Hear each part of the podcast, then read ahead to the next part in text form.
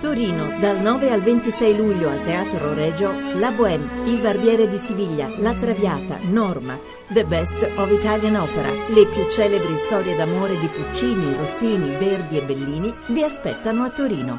La lingua batte.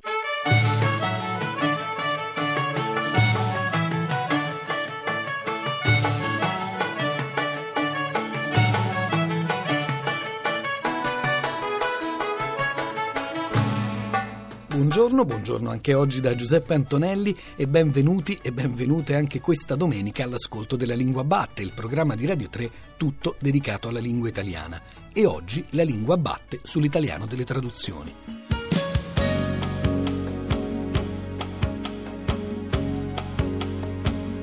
Vittorini e Pavese erano direi gli alfieri della conoscenza del, della letteratura americana. Eh, Vittorini aveva curato una straordinaria antologia e Pavese aveva tradotto Melville in un modo straordinario. Noi ci siamo avvicinati alla, alla democrazia attraverso queste, queste, comunicazioni straordinarie, questi, questi messaggi e Pavese e Vittorini rappresentavano i nostri punti di riferimento. Massimo Bocchiola, scrittore, poeta, romanziere, è anche il traduttore di autori come Roger Kipling, Samuel Beckett, Thomas Pynchon, Paul Auster, Martin Amis, Irving Welsh nomi di grande risonanza. Per la sua attività di traduttore nel 2000 Bocchiola ha ricevuto il Premio Nazionale per la traduzione del Ministero per i Beni Culturali. Bocchiola insegna anche traduzione letteraria e ha pubblicato da poco, per i tipi di stile libero e inaudi, un saggio, un saggio memoir intitolato Mai più come ti ho visto, gli occhi del traduttore e il tempo. Ecco Bucchiola, io partirei proprio da qui, da questa dimensione del tempo che in effetti è molto presente in tutto il suo libro, ma che rapporto c'è tra il tempo e la traduzione? Eh, la traduzione nasce da vari scarti, uno di questi è indubbiamente lo scarto temporale. La traduzione più istantanea e più immediata che si conosca, che è quella professionale dei, degli interpreti simultanei, presuppone comunque uno scarto temporale, sia pure di qualche secondo. Eh, la traduzione letteraria ha tempi diversi e uno scarto temporale diverso. A volte lo scarto temporale è molto breve, eh, molto spesso ci capita di tradurre libri che addirittura non, non sono ancora usciti nel, in, in lingua originale. Naturalmente poi questo tempo si può espandere quasi all'infinito perché noi ritraduciamo traduciamo oggi opere che sono state scritte eh, millenni fa. Quindi la traduzione è innanzitutto un segnale del passaggio del tempo. Per questo stesso motivo la traduzione è anche ricordo. Io direi che potrei molto, molto sinteticamente impostare così il discorso perché poi quasi tutto il libro è fatto proprio da questi intrecci. Il libro che in effetti è una sorta di memoir, un ricordo autobiografico, un'antologia personale. Questo elemento della memoria però è un elemento molto importante anche dal punto di vista tecnico, cioè la memoria è in quello che lei racconta il serbatoio da cui nella traduzione lei poi eh, rievoca le parole che le servono, le parole giuste che le servono a tradurre quel particolare brano. Sì, tutti noi abbiamo un thesaurus personale, no? ciascuno di noi ha un proprio vocabolario, un proprio dizionario fortemente privato. Questa, lasciatemelo dire, è una piccola benedizione del traduttore.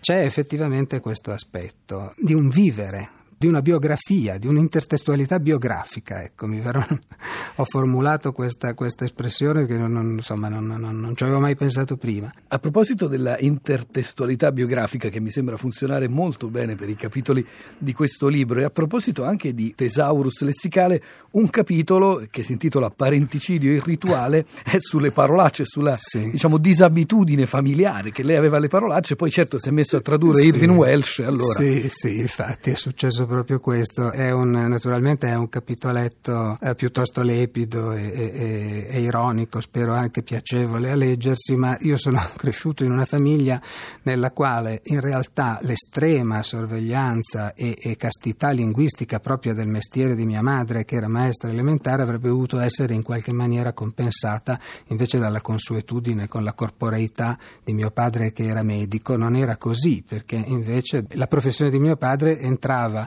nel, nella nostra comunicazione soltanto fino, fino, alla gabbia toracica e tutt'al più fino allo stomaco, al di sotto non c'era più niente. E però invece io, essendo, un, essendo stato un adolescente degli anni 70, dicevo moltissime parolacce, come quasi tutti i miei coetanei, e lo dico senza pudore perché così è, continuiamo a dirle adesso che insomma dovremmo saperne di più, dovremmo avere più criterio. E questa cosa però non è mai passata nei miei testi della mia scrittura personale, della mia scrittura in proprio, come se ci fosse una censura preventiva no? nel nome dei miei genitori, anche quando purtroppo i miei genitori sono mancati qualche anno fa.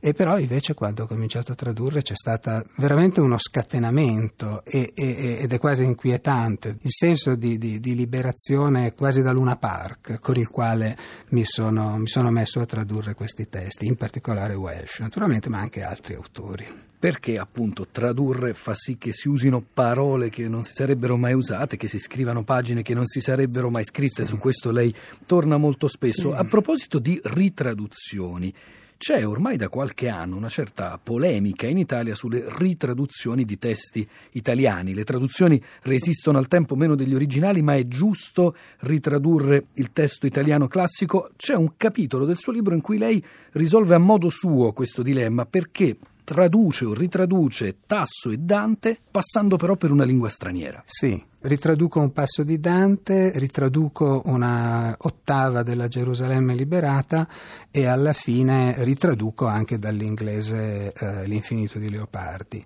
Per me è, è, l'unico modo per non sentire un peso intollerabile, eh, cioè sono testi, sono autori che ovviamente ho talmente amato e, e tuttora amo che operare quella che si chiama traduzione intralinguistica, e cioè eh, volgerli eh, dall'italiano del, del 300, del 500, insomma della loro epoca, all'italiano di oggi non mi riuscirebbe, sarebbe un peso eccessivo, le loro parole peserebbero troppo. Invece attraverso una traduzione, soprattutto attraverso un'ottima traduzione, o comunque una traduzione fortemente connotata, mi riesce molto più facile ed è un esercizio proprio di, di, di, anche di bieca appropriazione, cioè pagine che io avrei voluto scrivere, come tutti, insomma, tutti sì, noi che leggiamo, sì. che io avrei voluto scrivere che in questo modo faccio finta di avere scritto, comunque riscrivo.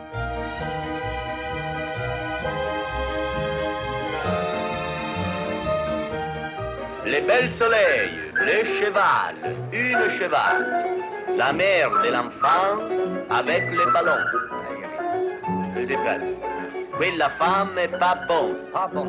E che vuol dire pas bon? Vuol dire babbiona. Babbiona? Quando vedi la babbiona dici, cette femme è pas bon. è il francese che non mi ha fatto mettere in testa che il francese è tutto nella vita. Eh? Ti apre tutte le porte il francese. Ma che ti credi che in Francia parlano italiano? Tutti in francese.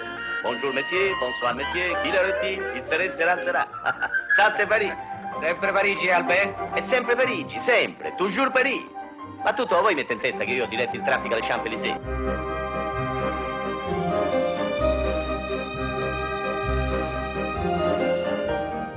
c'è un tipo di traduzione che chiama in causa, che ricorre al dialetto. Per tradurre che cosa? Per tradurre testi che io sento fortemente eh, legati al senso delle origini, eh, proprio perché io sono bilingue, anche se soprattutto bilingue passivo, perché il, il dialetto non, non mi, purtroppo non mi capita quasi mai o quasi più di parlarlo, il dialetto lombardo, io sono di Pavia, il, il dialetto pavese, anzi, il dialetto lombardo ce ne sono talmente tanti. Ehm, ma eh, per esempio nel libro c'è la traduzione anche di un altro testo molto noto che è eh, eh, The Irish Cliffs of Moher di Wallace Stevens, che è un testo che io eh, amavo e avrei voluto tradurre da tanti anni, ma non riuscivo a trovare un, un italiano, un mezzo linguistico in lingua italiana che in nessun modo mi appagasse fino a quando non, non mi sono reso conto che la, la, la, risposta alle mie esigenze l'avevo sotto gli occhi. Un testo così intriso di terrestrità, di senso delle origini, di senso delle radici, per me poteva essere tradotto soltanto in dialetto e ritraducendolo in italiano dal dialetto è anche venuta fuori una versione secondo me tollerabile. L'altra eterna questione, quella della fedeltà o infedeltà della traduzione è affrontata in tanti modi, in tanti punti del suo libro.